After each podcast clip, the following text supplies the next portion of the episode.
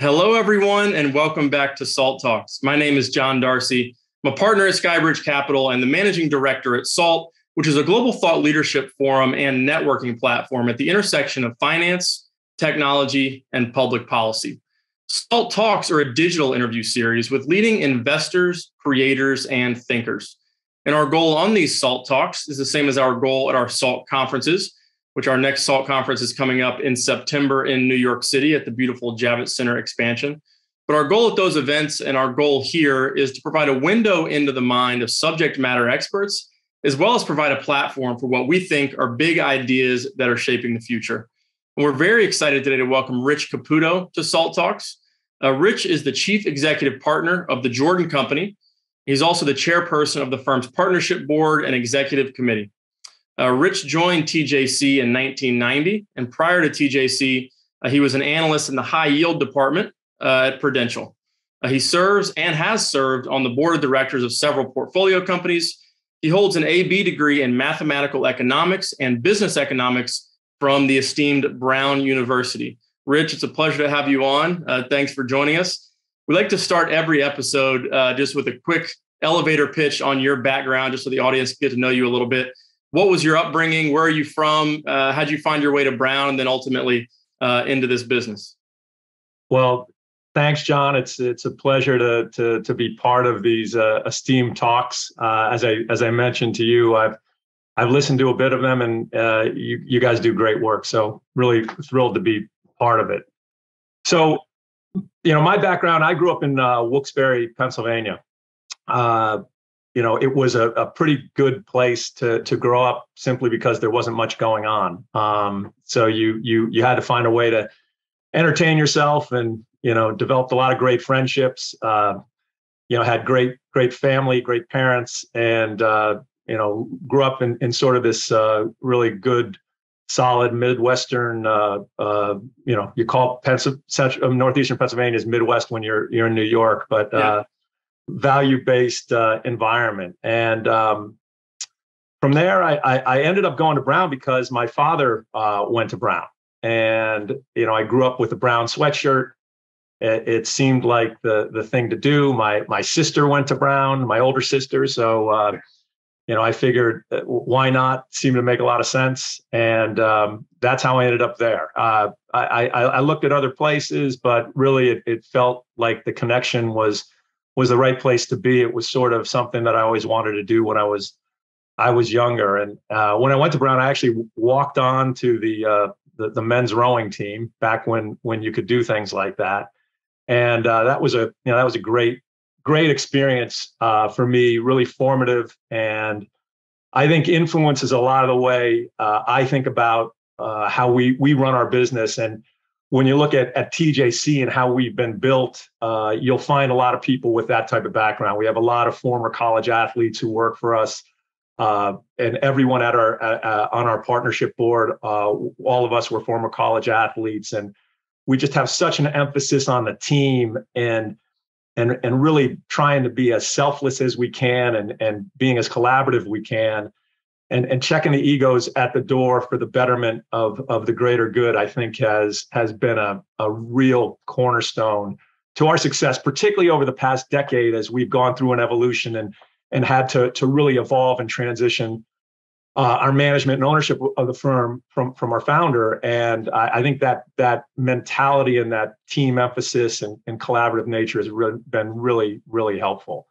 Uh, so you know, I, I started there in 1990 uh, after I got out of college, I went to Prudential Bache in their high yield group. Uh, was great, learned a lot. Uh, had had really great mentors and people I worked with there.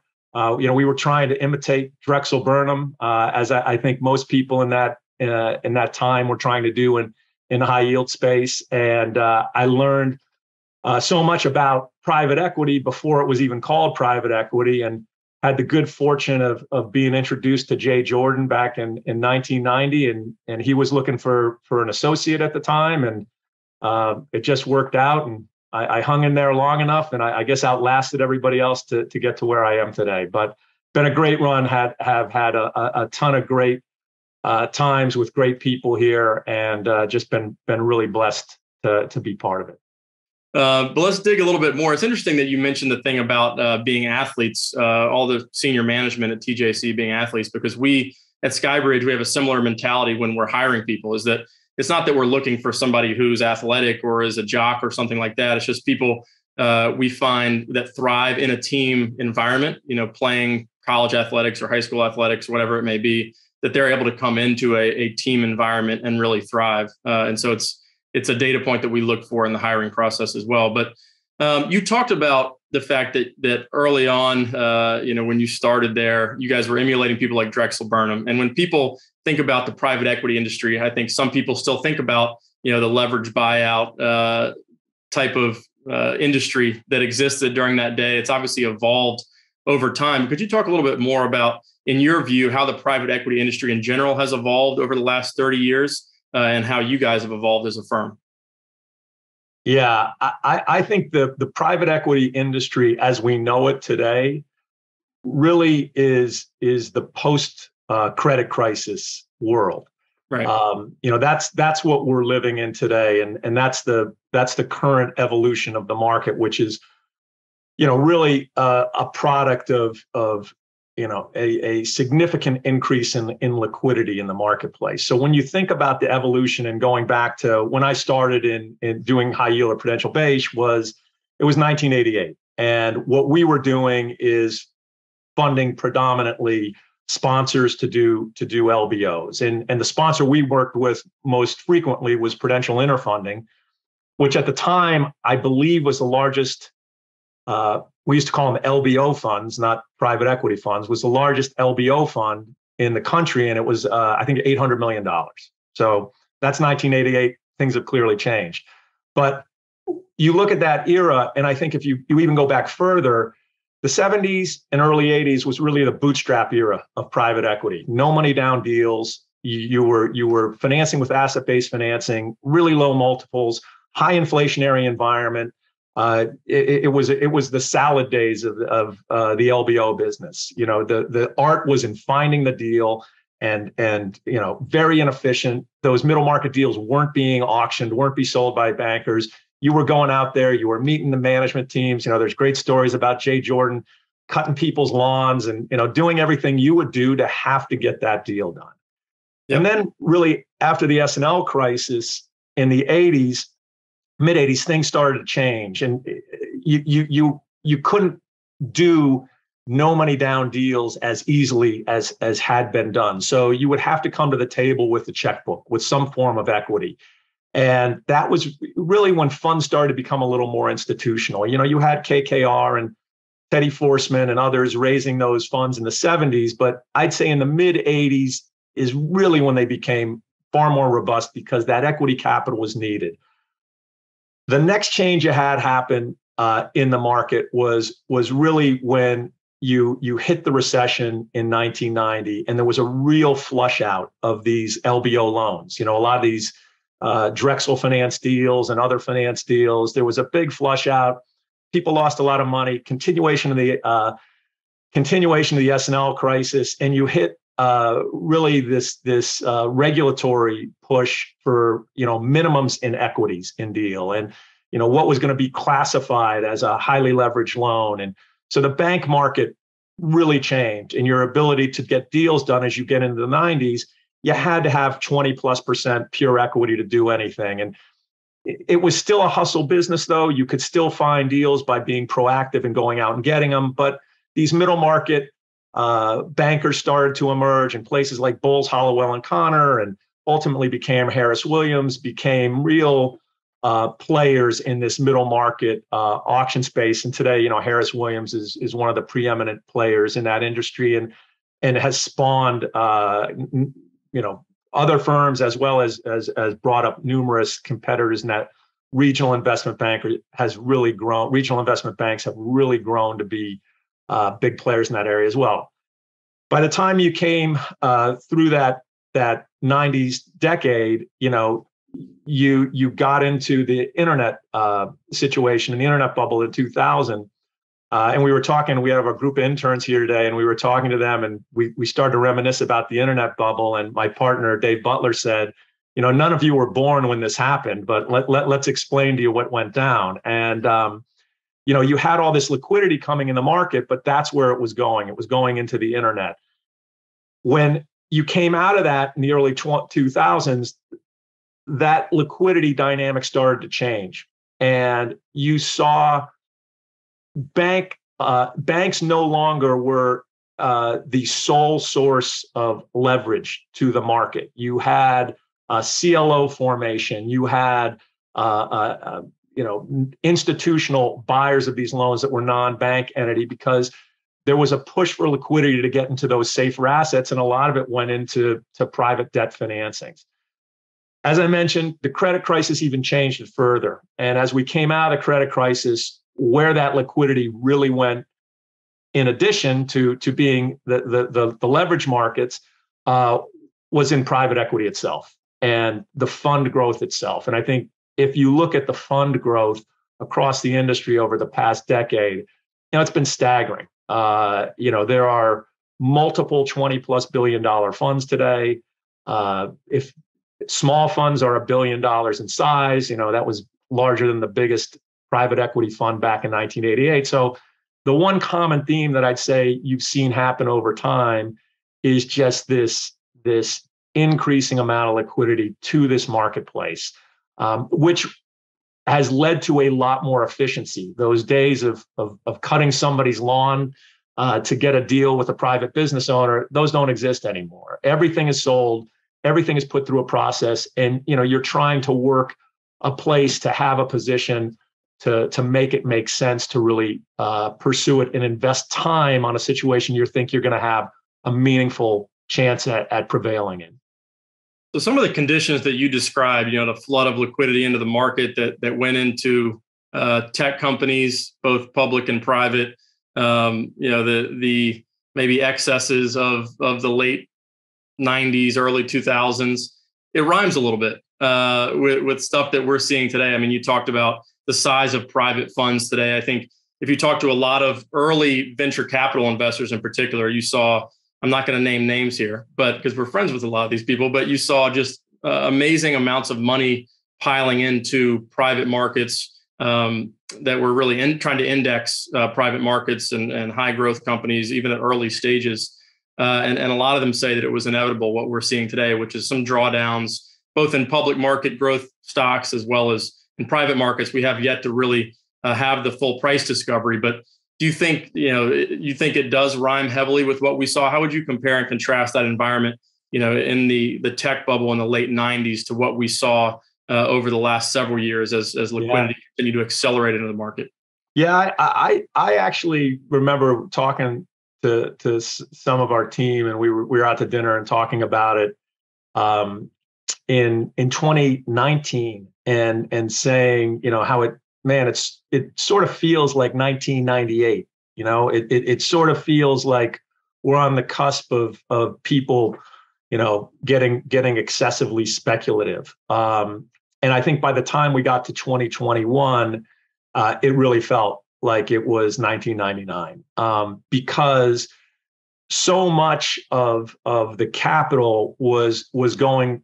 for growth that I think to a certain degree value uh, got ignored. Um, but uh, yeah, it, there there are definite similarities. Uh, we felt uh, that, and I'd say, and in you know what you're seeing right now is is the unwind of that. You know, I'll, I'll talk to to people I know who are venture capitalists, and you know, to them it's Armageddon. Um, they're laying off uh, substantial amounts of workforce. They're battening down the hatches, terrified for liquidity, and you know the world's coming to an end. And for us you know business is pretty good. You know we're, we're you know our, our, portfolio is doing really well. And right.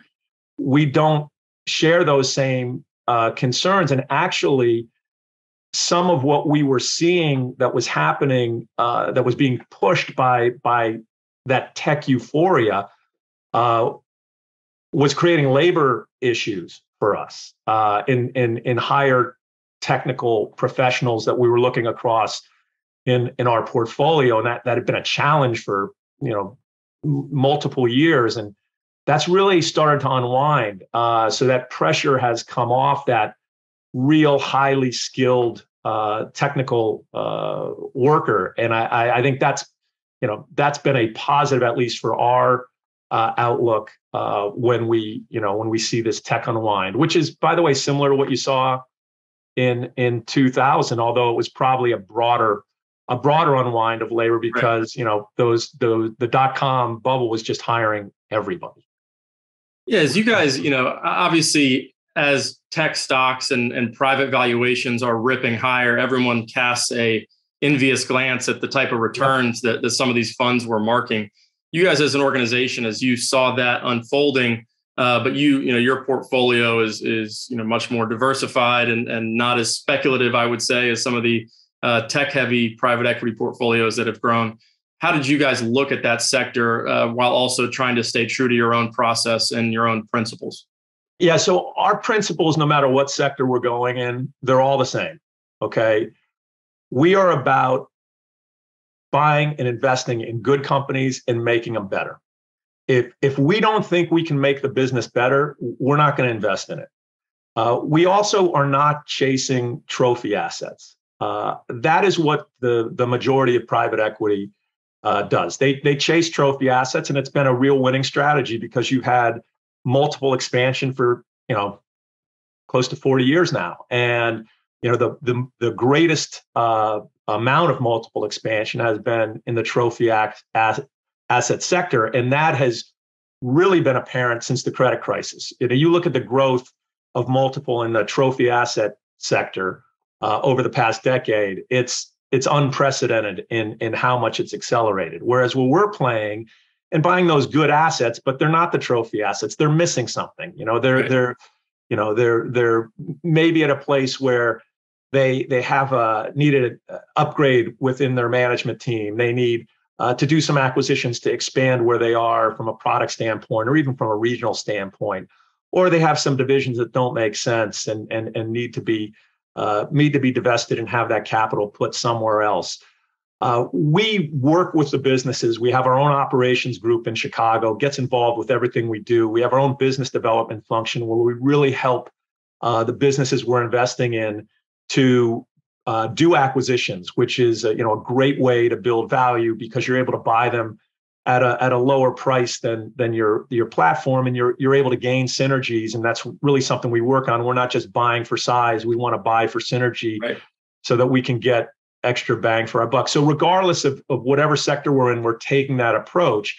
And so that the maybe the software assets or the more technical assets that we're pursuing, uh, we're taking that exact same approach where we're we're looking for that business that the majority of private equity investors they're not going to chase because it's it's going to require work to get it to to be where it needs to get to and that's those are the situations that we really embrace and right. and and I think it, it's a, it's been really interesting to see the the spread between where the trophy assets trade and where the assets that we're investing in trade because the assets that we're investing in on a multiple basis they haven't changed that much over the past uh, decade whereas the trophy assets have you know they've the multiples have increased by more than 50% there right and you talk about you know, if you look through your portfolio, you know, you're seeing a lot of logistics, supply chain, industrials.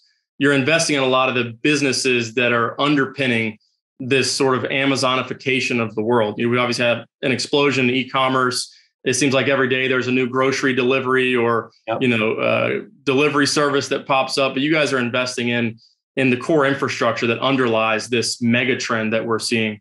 Could you talk to us about how you guys uh, started to develop that thesis and, and how you look to invest as a result of that? We'll call it the Amazonification. Yeah, that's what we call it. You know, we we we don't have a word for it, so we figure that's the best thing to to throw yeah. at. Uh, we we one thing that we've gotten really good at is being self-reflective and and being really honest with ourselves about when we haven't done things so well. And so something that we we really wanted to be able to define uh, about six seven years ago was what is a Jordan deal? Like what what are we going to have the best success in pursuing? And and so that's how we refined and really really firmly established the philosophy that we have today that goes across the sectors. But the other thing that we really looked at is is we were at a time uh, when every deal that would come in, invariably somebody would bring up, you know, whether it was internally or a banker or, or a consultant or whomever would say, well, what happens when Amazon gets in this business? And it was literally almost any business you would get in, the question would would ultimately become, well, what happens when Amazon gets in this business? Um, and so we really said, look, we don't want to compete against Amazon. All right, that's that's not what we're looking to do. But what is happening you know this this whole promise that we go back to this internet bubble in, in 1999 and 2000 that that whole promise is is actually coming to reality okay um, and we have to be in a position to yeah we're not going to invest per se in in the amazons of the world but we have to be in a position to be investing in businesses which are going to benefit from that mega trend. So so if you look at our portfolio you, you'll look at a business and it might be an industrial business or you know it, it might be a, a, a logistic supply chain business or you know even a even a, uh, a, a tech business uh, or, or, or, a telecom business or a utility business um, it's playing on that amazonification of the, the global economy that that push that is going direct to the consumer. So so when i started in the business in the late 80s uh, it was a lot about you know just in time inventory, business to business, feeding just in time inventory, and a lot of the investment thesis around that would would talk about that. Um, and you know, I remember one of the first things when I started at Prudential, they were taking a fax paper company uh, public, and and that was part of their pitch that you know we're helping businesses get to just in time inventory, and that was the technology back then that really was helping uh, business to business feed that just in time uh, trend. And then it pushed to the electronic data interchange. And then ultimately uh, it became the internet. And you know, as the internet and, and bandwidth started to improve, it became just in time, not only goods, but but services and, and, and information. And as that bandwidth and technology underlying the internet has continued to improve, you're now to a place where it's just in time to the consumer. So that that supply chain that was out here from a, a business to business, you know, uh, standpoint, and then the consumer was even over here further, is compressing. And now it's just in time to the consumer.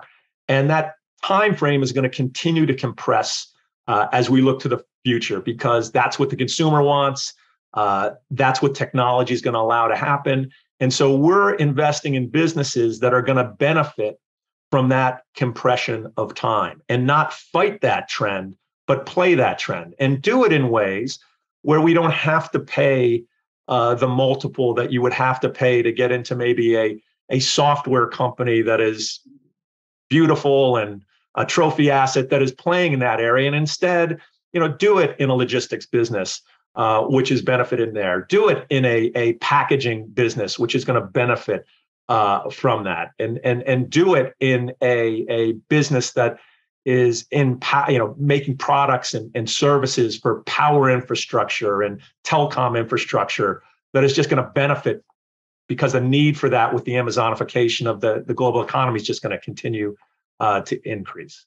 So that's really that that big thesis reverberates throughout our portfolio in either a first, second, third, or maybe even a fourth uh, derivative. Right. No, it's fascinating. I hope your interns take notes on on that great uh, that great uh, diatribe you just went on about the second order, third order, and fourth order thinking. I think people tend to get too caught up in those you know trophy assets and and not not thinking uh, as far down the chain as you guys do. But talking about supply chain, we talked about it before. You know, obviously, COVID nineteen started snarling the supply chain. Um, the you know Russia Ukraine situation has added to it. Lockdowns in China have added to it. You know, related to COVID nineteen. What logistical challenges uh, challenges uh, have the companies that you're investing in faced, and and how much has that gotten worse, gotten better, and, and what do you think the future is for global supply chains? I, I, you know, it's it's an interesting thing for us because we have such a big supply chain vertical and, and a, a lot of investment there that the pain that's felt by the portfolio companies uh, outside of that that are facing supply chain inflation or, or issues is is the gain of uh, of that part of our portfolio. Again, one of the great benefits of having a diversified portfolio, but I, I think it's also a huge benefit for the rest of our portfolio to be able to draw on that perspective and expertise that we do have, and, and we do uh, really do that. Um, yeah, you know, I think the the theme, if you if you talk to uh, Brian Higgins and Pete Suffredini, who who uh, run our our uh, supply chain logistics vertical, what they the thing they say is it has it has evolved from just in time to just in case that businesses today can't see their supply chain go down. And i think what you've really seen uh, during this COVID period is the evolution of that.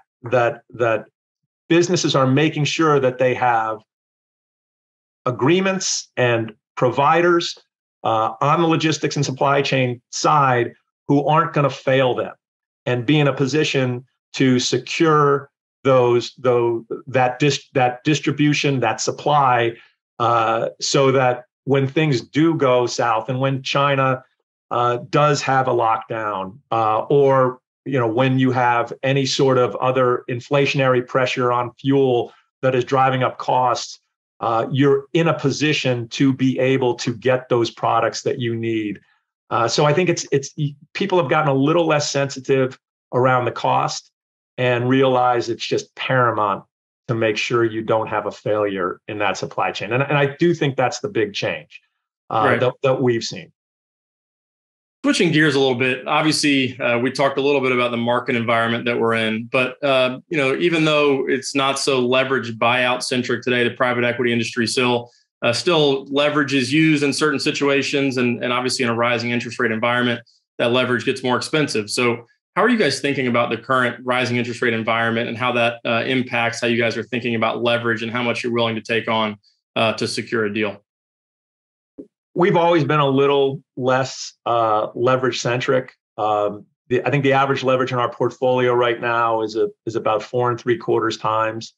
Um, we're not we don't push the envelope on leverage because you know we've been we've been doing this for a while. We have tremendous continuity. I, have been doing this for 32 years.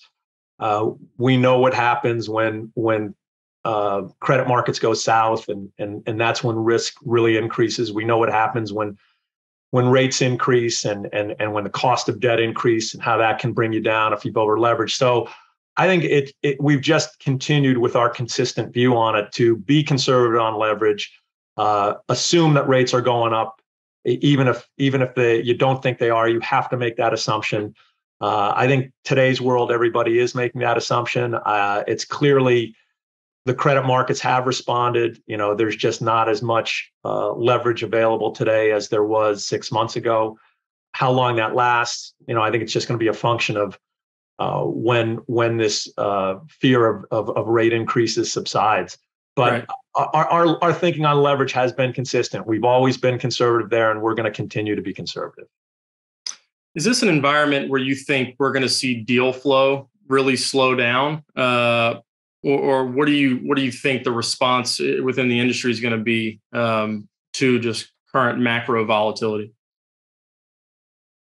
You're going to have a you're going to have what happens. Uh, you're going to have a lot of people who are are going to want to sell. They're just not going to be able to get the price that they probably have it marked for. Uh, because right. if the credit markets aren't there, uh, you're you're just you're not going to see the the values be there on the other side. And if the public markets have traded off, you're going to see strategic buyers pull in. So I don't I don't think it's going to be a lack of desire for selling. I think it's going to be more a function that uh, people aren't going to be able to clear their their hurdles. So you know it, it'll be interesting because so much capital has been raised. It's going to be interesting to see how uh, private equity responds. I, I really think if you I think the first half of this year was a great opportunity. Uh, competition, uh, people were scared. Uh, I think really afraid of inflation as you ended last year, and uh, with the Russia Ukraine situation, really concerned. Um, and I think that that created a nice window of opportunity in the first half of this year. At least, you know, that's certainly what we saw from a, a valuation standpoint. That most times when when you were in processes, it it might have just been you and uh, maybe one other buyer, or just you, and you were you were competing against sort of that that reserve price. So, yeah, I, I, look, I think you're right. I, I I don't. I think transaction volume will slow, but it's not going to be for a lack of desire. It's just right. are, are people going to be able to close on the other side? Well, it's, it's the fascinating thing you touched on. You talked about it early in the conversation, and you just touched on again the amount of capital that's been raised in funds that are investing in private markets. You know, a lot of them growth venture type funds, uh, but investing in deals that aren't you know at, at, traditional venture prices. You're seeing massive Series A's, and and uh, obviously private companies stay private for longer and, and raising money in, in the you know hundred plus billion dollar range in some cases. Um, but it, it's interesting to see. Obviously, with public markets having slid so much, you're going to see price discovery and firms that are burning through capital uh, on the growth side, you know, needing to raise again. And it's just going to be interesting to see what prices some of those deals go off at, given the fact that people are looking to deploy capital, uh, but we're in obviously an environment where there's a lot of macro headwinds um, you talked about the window in the first half of the year, you know, you think being very attractive for people like yourselves who are sort of waiting to pounce on on uh, environments like this to get good deals. Do you think that window is going to close soon because of the amount of capital uh, that's there looking to buy because of you know receding worries about you know continued uh, rising interest rates? How long do you think that window is going to stretch before we see uh, markets sort of firm up again? I think I think equities only part of the equation. Equity, private equity liquidities for, for us. Venture is very different. Okay, right. Venture is a hundred percent about venture liquidity. Um, you know, the, the other thing is in, in venture, I, I think you know valuation is beauty's in the eye of the beholder, right? Like, I, there's not a lot. Yeah, sure, there's DCFs, but projections in that business, who knows? And you know, sure, you can look at public comps, but how do you look at earnings multiples when there's no earnings? So I, I think you said it earlier, it's spot on. You know, the discovery of valuation in the venture business will be very interesting to see unfold uh, over the next year. And it will certainly significantly lag what you're seeing happen in the public markets. In our business, it's a little different. Uh, you know, we're valuing things it's DCF driven on pretty well established earnings histories. Uh, it's driven by capital structures that are really well defined, and it's driven by public comparables, which are pretty clear cut. And you're you're you're never going to get too out of sync with with what's happening in those public markets. So I think you'll see the the our private equity markets, the non-venture private equity markets, move in a way that that's going to be closer tied to to the markets um, you know, I, I think some will have more volatility, some will have less. I think we're we're in that latter camp just because we tend not to just push our marks when the market moves too high, and as a result, we don't see it whipsaw the other way. But equity is only part of the story in our market. The other part is the debt, and to a large degree, the debt really drives it more than the equity. Certainly, from a price standpoint, as as the deals get bigger because you're not going to fully equitize, you know, a two billion dollar deal uh, unless you're a twenty billion dollar fund, and I, I, I think that's even going to be a rare thing to see. So. I think this will last in our business. Uh, the opportunity to buy will last, but the real issue will be are you going to find the debt providers? Are you going to find people who are going to be able to provide you with debt to close those deals at an attractive enough rate and on attractive enough terms where the deal does make sense. Last question before we let you go. In terms of you know opportunistic um, opportunities that you're seeing in the marketplace, are there any specific sectors within your your typical target market that you guys are particularly excited about uh, that maybe uh, have gotten a little softer as a result of macro headwinds uh, that you guys are looking to deploy capital into? Yeah, I mean, I think a really interesting one is we didn't do any tech telecom investing in 2021. Uh, that was actually the area where we sold uh, the most assets uh, and, and actually had our largest percentage of distributions by far came from that vertical. First half of this year, Uh, we put some money to work there, uh, some deals we really like, and and they were deals that over the past few years we would have never had a chance at buying, just given their profile. But because of the lack of, of depth in that market, uh, it's put us in a place to be able to buy it on terms where we say, hey, you know, this is a this is a place where we can make a really good return, and these are businesses where we can really follow that thesis of adding value. So I think that's that's one area. I, I would also tell you, I think uh, our diversified industrial space uh, will continue to see tons of great opportunities. Uh, that's such a broad space that you're, you're always able to find some value there. We, we stay away from heavy, heavy cyclicals. We stay away from commodities. We, have learned our lessons there, right? We're, we're, we're not going back. Uh, but I think we we still we see some great uh, great value opportunities uh, in that space as well. And you know, in general, I think we're we're always looking for the the best subsector uh, from a, a, a, value proposition of uh, the verticals that we're in. And if we're applying our formula, our approach of building value, pulling those levers that we can deliver, we we have a high degree of confidence that that we're going to be able to to prevail with a, a pretty compelling return at the end of the day. I said last question, but I uh, question popped into my head that we like to ask, especially uh, especially private equity investors uh, that have a long career. Uh, do you have a favorite deal that you worked on either earlier in your career or later in your career that that sticks out in your mind as one you're particularly proud of, or or that you know is memorable for you?